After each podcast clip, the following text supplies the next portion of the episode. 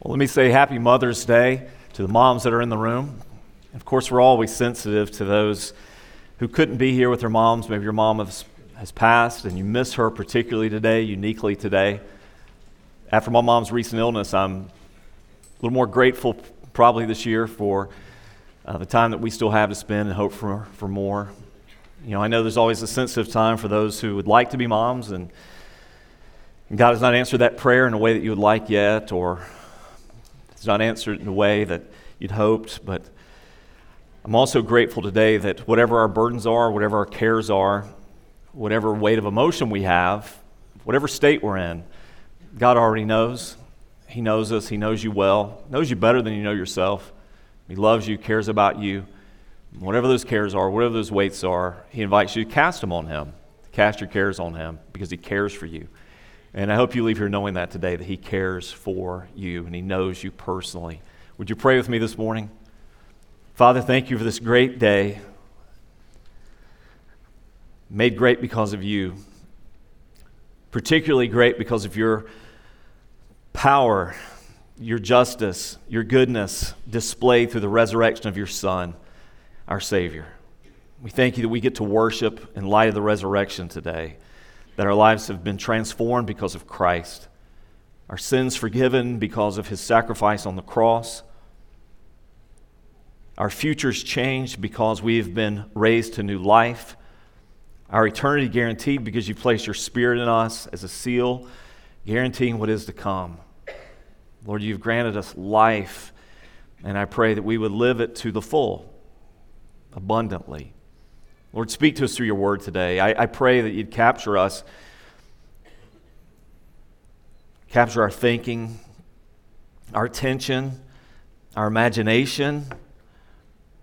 Father, I pray that we would have a sense that today, though you speak collectively to us through your word, you speak uniquely and personally to us by your word through your spirit, and that we would feel that you're talking to us and we would respond we'd respond to the God who is. Father, we would follow our Savior, our King, who is alive and well today and is coming again. Lord, may we live in light of that. We thank you in Jesus' name. Amen. Here's a phrase you may or may not be familiar with. It comes from that Latin translation of the New Testament called the Vulgate. And it's a simple two word phrase coram deo. Coram deo. It's drawn from Psalm 56:13 among a few other places in scripture. In Psalm 56:13, here's a statement of faith, a declaration of salvation, and the reality of God and his presence. Listen to what it says. For you have delivered my soul from death, yes, my feet from falling, that I may walk before God in the light of life. You have delivered me, you have rescued me, that for the rest of my days I may walk before you. That's the essence of coram deo, to live in the presence of, before the face of God.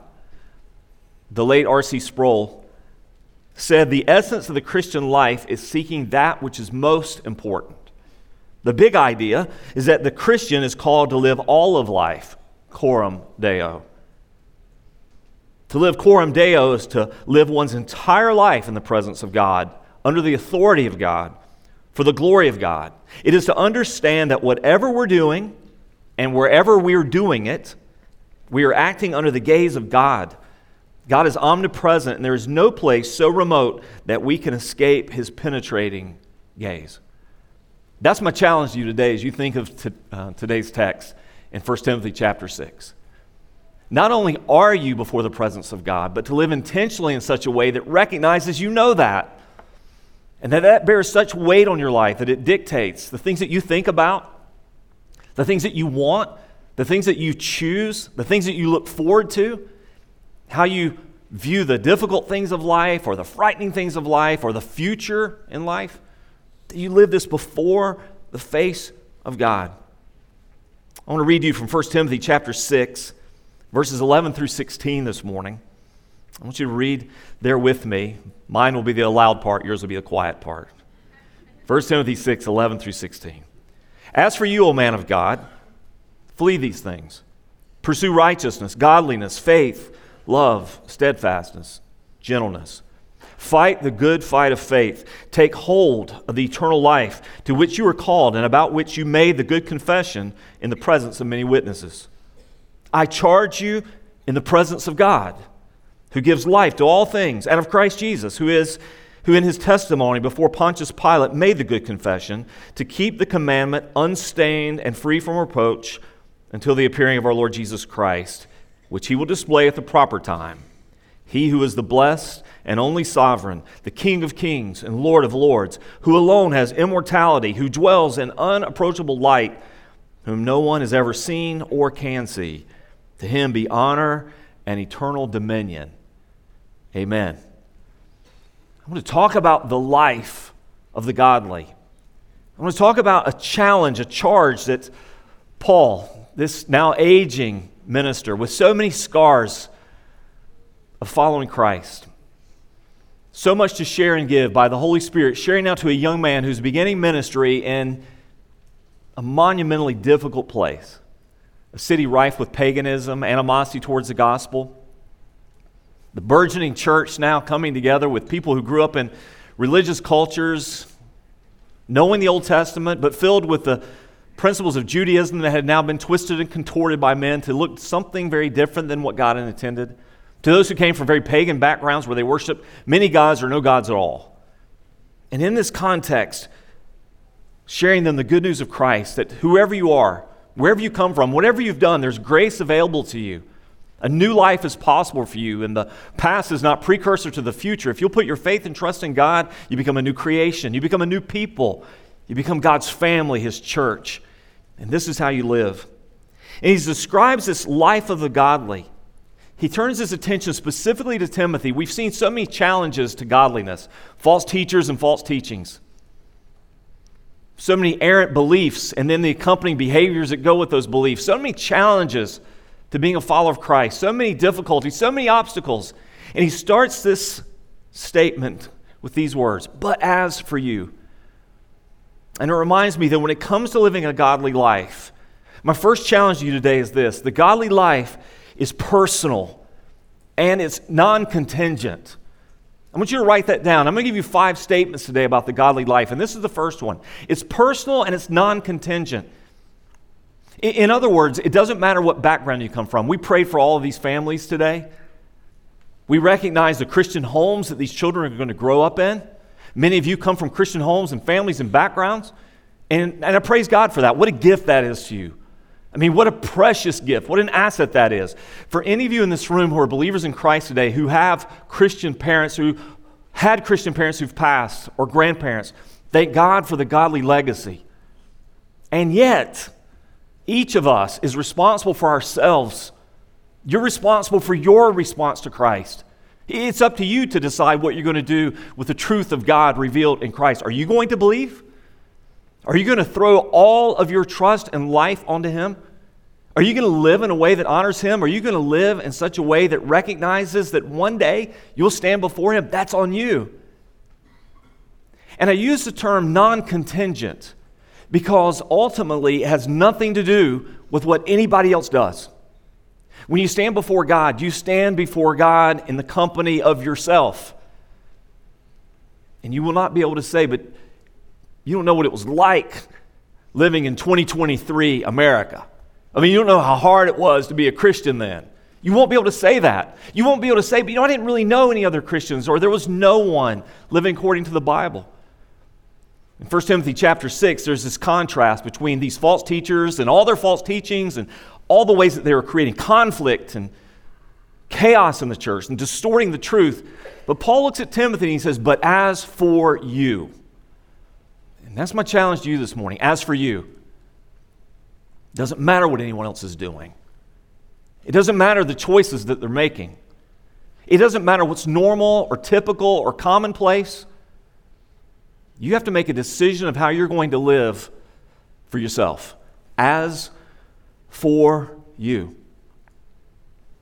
Romans chapter 12, verse 12, gives us a command do not be conformed to this world, but be transformed by the renewal of your mind. Don't allow this world to press you into its mold, to shape the way that you think about what's true or what's right or what's good or, or about who God is or how to live a life that honors Him or pleases Him. But be transformed by the renewal of your mind, that by testing you may discern what is the will of God, what's good, acceptable, perfect. How will any of us, in all the chaos of this world and the bizarreness of thinking and the negligence of, truth, how will we ever know what's good, acceptable, perfect? How will we know what is from God? Only only through God's word will we know that. So you and I have this fundamental choice. Am I being conformed or am I being transformed? As for me, and as for you, you've got to decide that. Am I allowing the world to dictate what I think is true?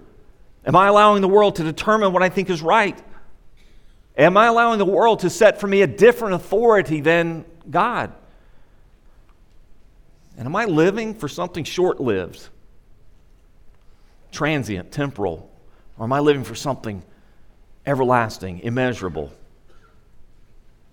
I can remember something that my mom said to me a lot. You've heard me repeat it to you.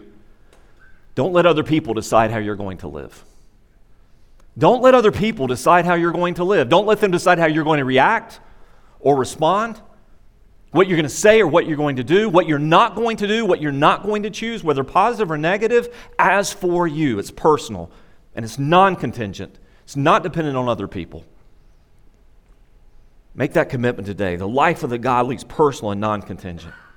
Second truth I want you to see from this passage is the, the life of the godly is, is moral and, and measurable. It's not nebulous, it's not unknowable. It's moral. It has to do with right and wrong thinking, right and wrong choosing. It has everything to do with the decisions that we make. And we get to choose what we're going to do. We get to choose what we're not going to do. And we get to choose what we're going to do. Paul told Timothy that this godly living is both a fleeing from and a pursuing after. It's, it's a running away from certain things, but it's a running towards other things. Flee these things, he said. Flee from things that characterize false teachers. Flee from the decisions and values that result in a negligence of Scripture or that reflect the values of your culture. Flee these controversies and quarrels. Free these delusions that the only reason you would follow Christ is because you can get stuff from Him. Flee all of that. And instead, pursue these things. Pursue measurable things righteousness, choosing to live rightly, godliness, modeling your life after Christ, faith, trusting in Him and believing Him even when you can't see it. Love sacrificially, even when you're not being loved. Steadfastness, so that you're not waffling and wavering. Gentleness. Pursue these things, go after these things. Philip Graham Ryken wrote Real growth in godliness means more than just trading in one sin for another. And I would add to his statement it means more than just downgrading sin from things we think are very serious to things that we think are less serious. It means replacing the don'ts with the do's. It means getting rid of vices and replacing them with virtues. And it means developing the complete character that allows the Christian to serve God in this world. You've got to decide if you're going to live this sort of life before the face of God, God who's ever present, God who always sees and knows, the God in front of whom will appear one day to give an account of everything. What, as a Christian, have I got to flee? And what, as a Christian, must I pursue? And I want to ask you three diagnostic questions regarding this truth. One, are you running from evil as you would run from danger? Are you running from evil like you would run from danger? Have any of you ever run physically from something you thought was a dangerous threat to you? Anyone? I shared this story with some of you before, but for some of you it'll be new. I probably should have brought the picture so I could show you I'm telling the truth. We were on a mission trip in Cuba, and we saw a ox out in the field. Big thing. I mean, about 18 tons. Huge. Horns, spread of horns, I don't know, 14, 15 meters. No, it was big. It was really big. And we had this joke thing, I don't know, sort of just testing each other, one of the guys on the trip dared me to go touch him. so I was going to go touch him on his head between his horns. Now, I'm not, it was big, it wasn't that big, but this is a big animal here, grazing in the field. So I went up slowly as I could, and the animal just never really paid me attention, kept his head down, which was good for me. And as I got really close, I mean close, and I reached to touch him, he swung his head around really fast and hard. And I could see it happening, and I jumped. I don't know how close he was to me. I felt like it was centimeters, but I jumped and then I ran as fast and as far as I could. As I'm running back towards the, the group that was with me, several of the guys were just laughing their heads off. One of them was actually down on his, you know, hands on his knees, just, you know, I guess that's the term guffaw or something. And I didn't know why they were laughing. Because the whole time I'm running, I could hear this, this bull right behind me. I mean, right behind me. I could hear the shuffling, shuffling, shuffling right behind me. As it turns out, he was on a chain and he never moved. But I had a full backpack on, and the noise I heard was my backpack behind me. But I'm telling you, in that moment, I felt like it was life and death. And I think of, I think of Joseph in Potiphar's house when offered the opportunity to commit sexual sin, adultery, and he flees he flees so much he doesn't care. He leaves his coat behind in the grip of the woman tempting him. Are you running from evil like you would run from danger? Are you teasing evil? Are you moderating the evil? Are you handling it? You think you've got a grip on it? Flee it. Godly living requires fleeing it. Are you running after good like you would run after success or pleasure? The things that you want so much, that you'll get up early for, that you'll stay up late, that you'll spend your money on or give your time to, or that you'll study for or work towards. Are you running for good in the same way you're running for all those things? All those rings you're trying to grasp, those awards you're trying to win, the recognition that you care about? Are you running for good that way? And are you actively engaged in building up your faith? actively engaged in it. Fight the good fight of faith, he says. Fight the good fight of faith. Faith is not passive, it doesn't come easily. It's not for the indifferent or, or the casual. You got to fight for this. You, you got to choose what you're going to believe. You got to choose what you're going to put into your thinking, what's going to inform you. You got to choose how you spend your time. You got to choose who influences you. You got to fight for faith. Fight the good fight of faith. Choose this. Number three, charge to the godly means that a godly person understands that godly living is doctrinal and intellectual. Godly living has its root in the truth, what I think is real and right. I have to think about this. I think something that we've missed a great deal in modern pop Christianity, the sort that seems to draw the masses or would sell a book or get someone on television, is generally bereft of anything deep intellectually that would require someone to really work through this, to read something that challenges them and maybe requires them to reread it a few times, or to think hard about, to ponder or contemplate or to stretch our thinking or to make us ask questions or dig deeper. Your diagnostic question is this Are you seeking and studying the truth so that you might think deeply and rightly about God? This is very different, by the way, than just having opinions about God. Lots of people have opinions about lots of things. But that's not what we're talking about here. You've heard us speak against this sort of commonplace Bible study method. Sit around in a group and someone reads a passage out loud, and then the question is asked How does that make you feel? What do you think about that? With all due respect, I don't care how it makes you feel. And unless you've thought deeply about the truth, it doesn't matter what you think about it. What is true about it? What is it saying to us? What does it require of us? Are you studying the truth so you can think deeply about God? The most immense subject matter in the world, infinite, one that you could explore as deeply and as intensely as possible for the rest of your life and still not begin to fathom the depths of it is God. To think deeply about the most important entity in the world, the most important object of affection in the world they're the most critical element that controls the world God. Every heresy in the history of man begins and began with thinking of God differently than he is. Every single one. I think of Psalm 50, verse 21. The great sin, you thought, God says, that I was just like you. Every heresy is rooted in that. Every deviation from orthodox thinking, that which is true and right. Orthodox believing, that's orthopraxy, behavior, begins with a wrong understanding of God. Every liberal or progressive movement that redefines, reimagines, or reinterprets God or Christ is rooted in a wrong understanding of the God who is revealed in His Word. So think deeply about Him. Here's you a promise 2 Peter 1 3. Listen to the weight of this.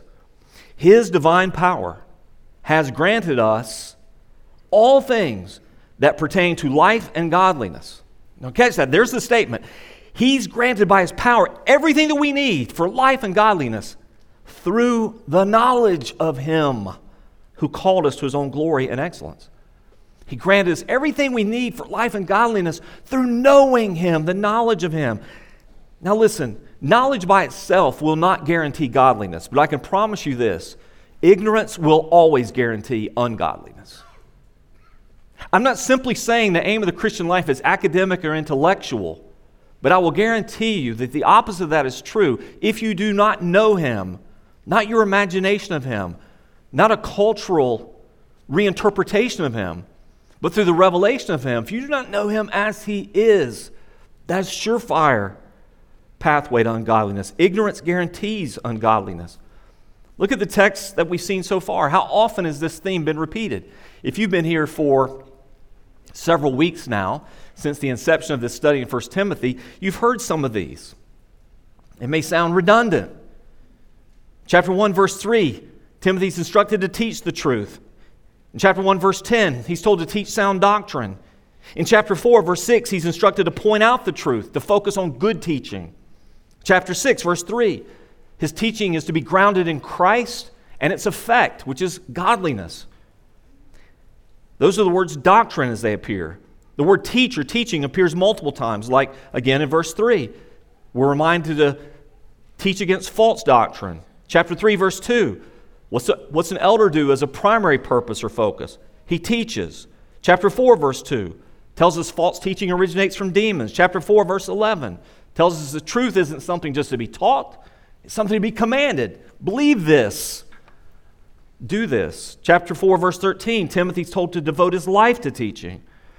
In chapter 4, verse 16, he's told to make sure you combine and never separate your life from your teaching. This is what perseveres you. Called integrity. Chapter 5, verse 17, double honor is given to the elder who specifically has the role of teaching. Chapter 6, verse 1, teaching is more important than your station in life. Wherever you find yourself, don't live in such a way that would dishonor the teaching.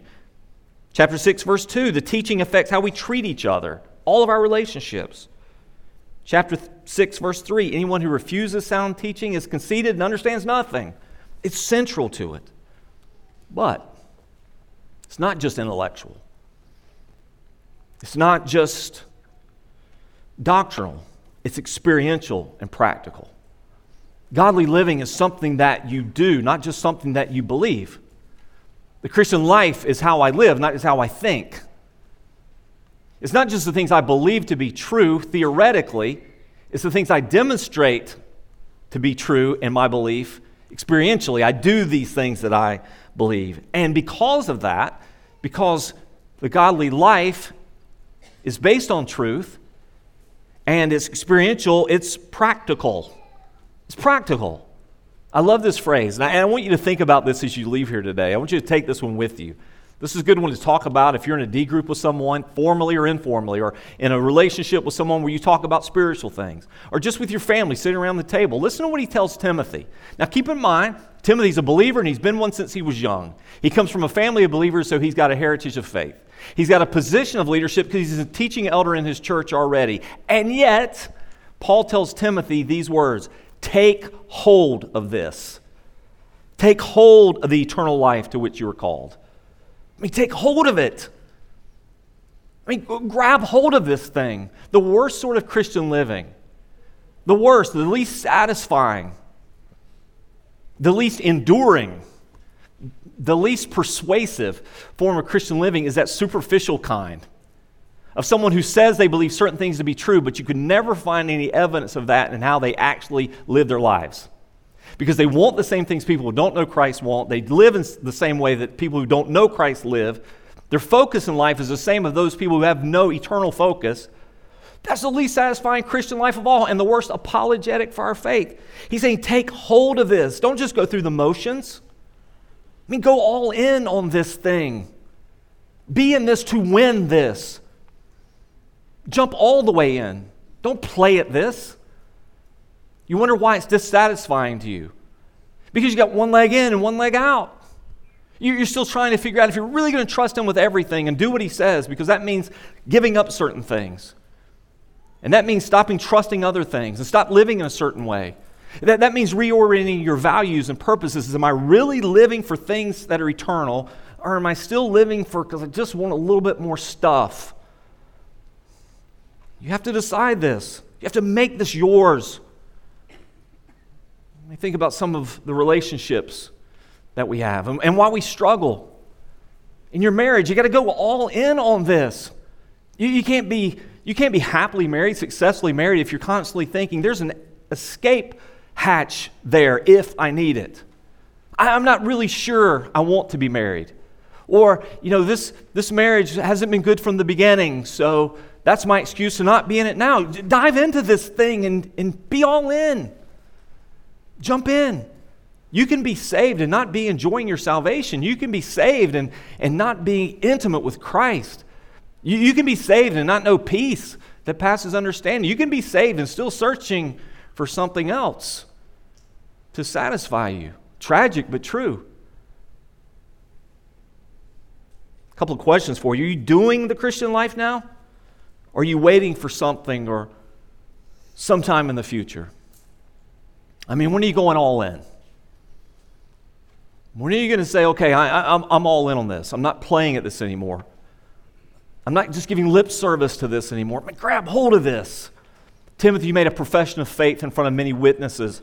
You confessed to the truth. Listen to what he said. Take hold of the eternal life to which you're called.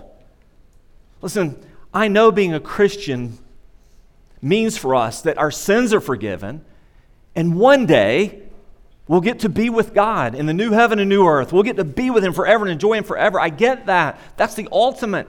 Take hold of it now. Live the life now. Grab hold of this thing, he says. So, are you doing this? Are you enjoying this new life that you've been given by God?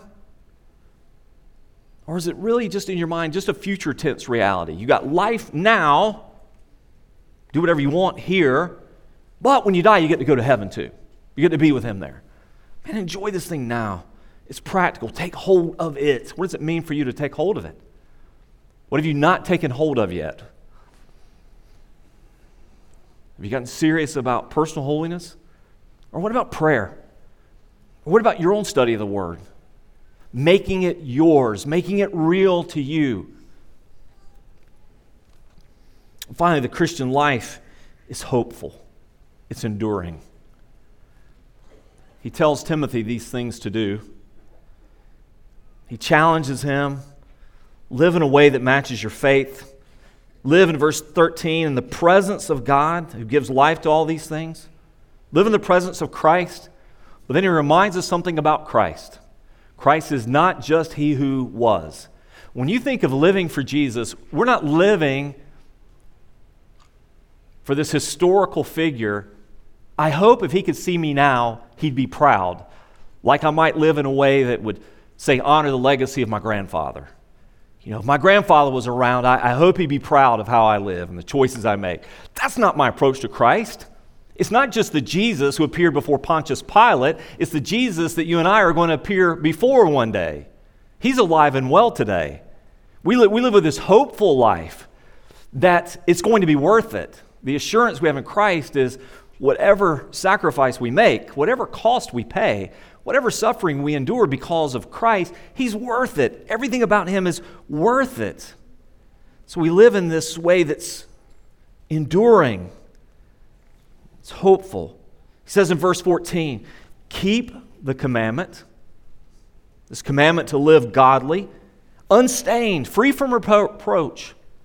Do this honestly and purely in a way that people can't judge, so people can say nothing ill of Christ or your faith in Him. For how long?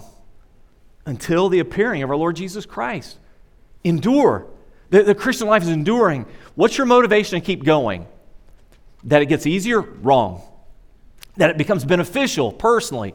Wrong again. We spoke about that last week. What's the motivation? Because one day you're going to see Jesus and it'll be worth it then. We get to see Jesus. Again, let me reference the late R.C. Sproul. He said, The thing that has denied every Christian in this world is to be able to look directly on the face of God. The God we serve, the God we worship, the God we praise, the God we seek to obey. He's invisible. And yet, He promises that at the end of the road, we are going to be able to not only hear the voice of God, but we will be able to see his face. This is the highest goal of the Christian life to behold the face of God. That's Coram Deo. So here's your diagnostic question. Right now, today, are you living with the companion motivators of fear and longing? I don't have time, for time's sake, to develop that idea of fear. But it is, it is replete. Scriptures are replete with references to the fear of God.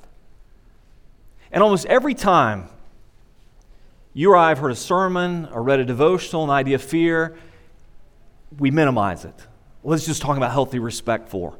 It's just talking about honor for, reverence.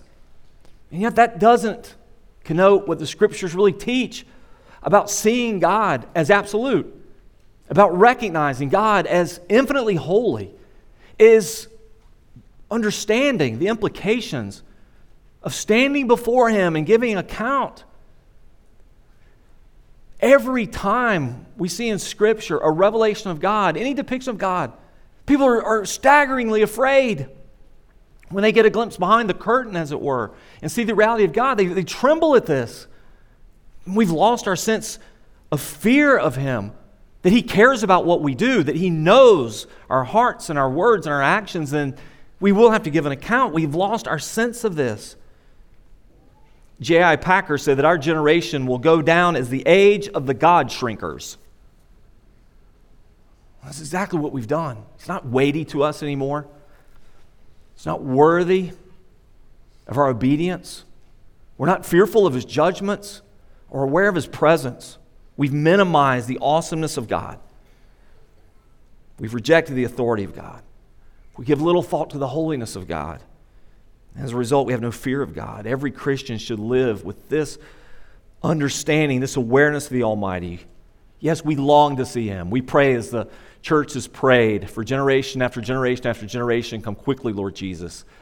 We live with longing, but we also live with a righteous fearing. We live in a way that honors Him. Those are five themes in 1 Timothy chapter 6 for those who choose to live a godly life. It's different than the life of this world. It's different than, God forbid, what has become ordinary, commonplace Christianity. But that is biblical Christianity. But before you leave, I want to give a note for the not yet convinced. For the not yet convinced, for the one listening who thinks this sounds too radical, too extreme, abnormal, unusual, outside of the mainstream. Well, you'd be right, it is. If the idea of living before the face of God that description of God's constant presence everywhere, inescapably, if that hasn't gripped you yet, if you're still living for yourself, if you're still living for pleasure, if you're still living without any thought or regard for God in the day to day choices you make, the thoughts that you think, the things that you pursue, know this. That will work for a while. I mean, it's been working up until now, right? Or you wouldn't be doing it. If the choices you had made and the life you were living was bringing you pain and suffering, if the cost was too high, you'd be looking at making a change. But it's been working. There's no reason it won't continue to work. You can keep enjoying your life. You can keep using your time as you see fit. You can use your money in whatever way that pleases you. You can have whatever sort of relationships you want with whomever you want, however you want. You can continue to think whatever you want to think. You can believe to be true whatever you want to be true. You can live in whatever way that pleases you until you just can't anymore. I mean, it will work until it won't work anymore. And the day that it won't work anymore will most assuredly be this day that Paul described to Timothy. Verse 14, until the appearing of our Lord Jesus Christ, which he will display at the proper time. He was the blessed and only sovereign, the King of kings and Lord of lords. You see, for Christians, we know there's an ultimate aim to all of this. There's a point and a purpose. There's a, there's a spot on that future map that we're headed towards, and it's this it's the return of Christ. Again, think of Sproul's words.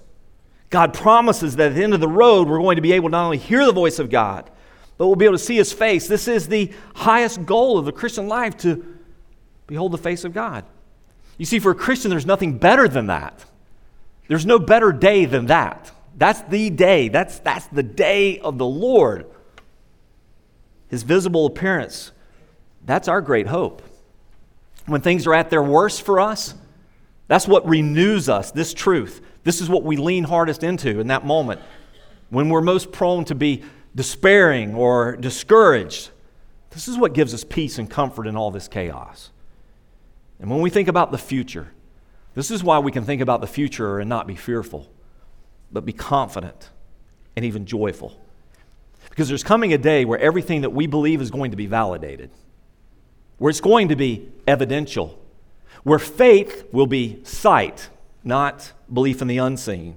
Every sacrifice we've made to be more faithful, every price we've paid in order to honor Him and not compromise Him will be more than worth it. Every promise we've clung to, it's all going to be fulfilled in that moment.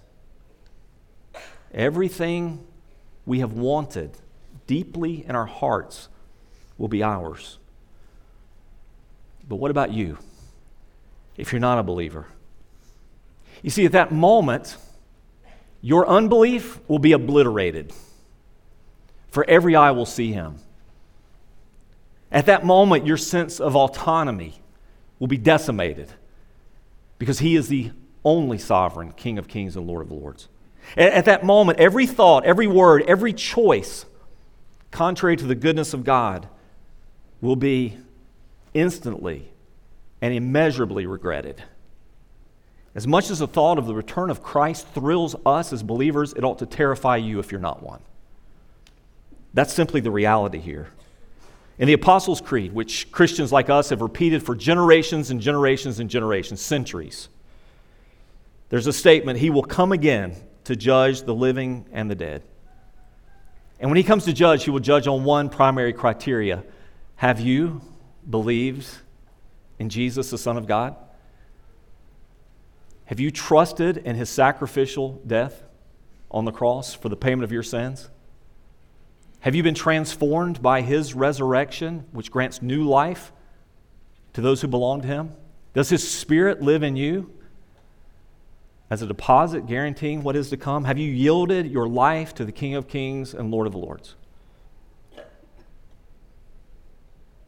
If you're still an unbeliever, if you're still refusing, rejecting God's offer of forgiveness and new life and life eternal in Christ, if you're still rebelling against God's authority in your life, then this return is the worst news possible. But there's hope. There's hope. While we await his return, there's hope. He returns as a conquering king, not as a suffering servant. In his first coming, he said he came to seek and save the lost. In his second coming, the scriptures say he comes to judge the living and the dead. Until his return, there's hope.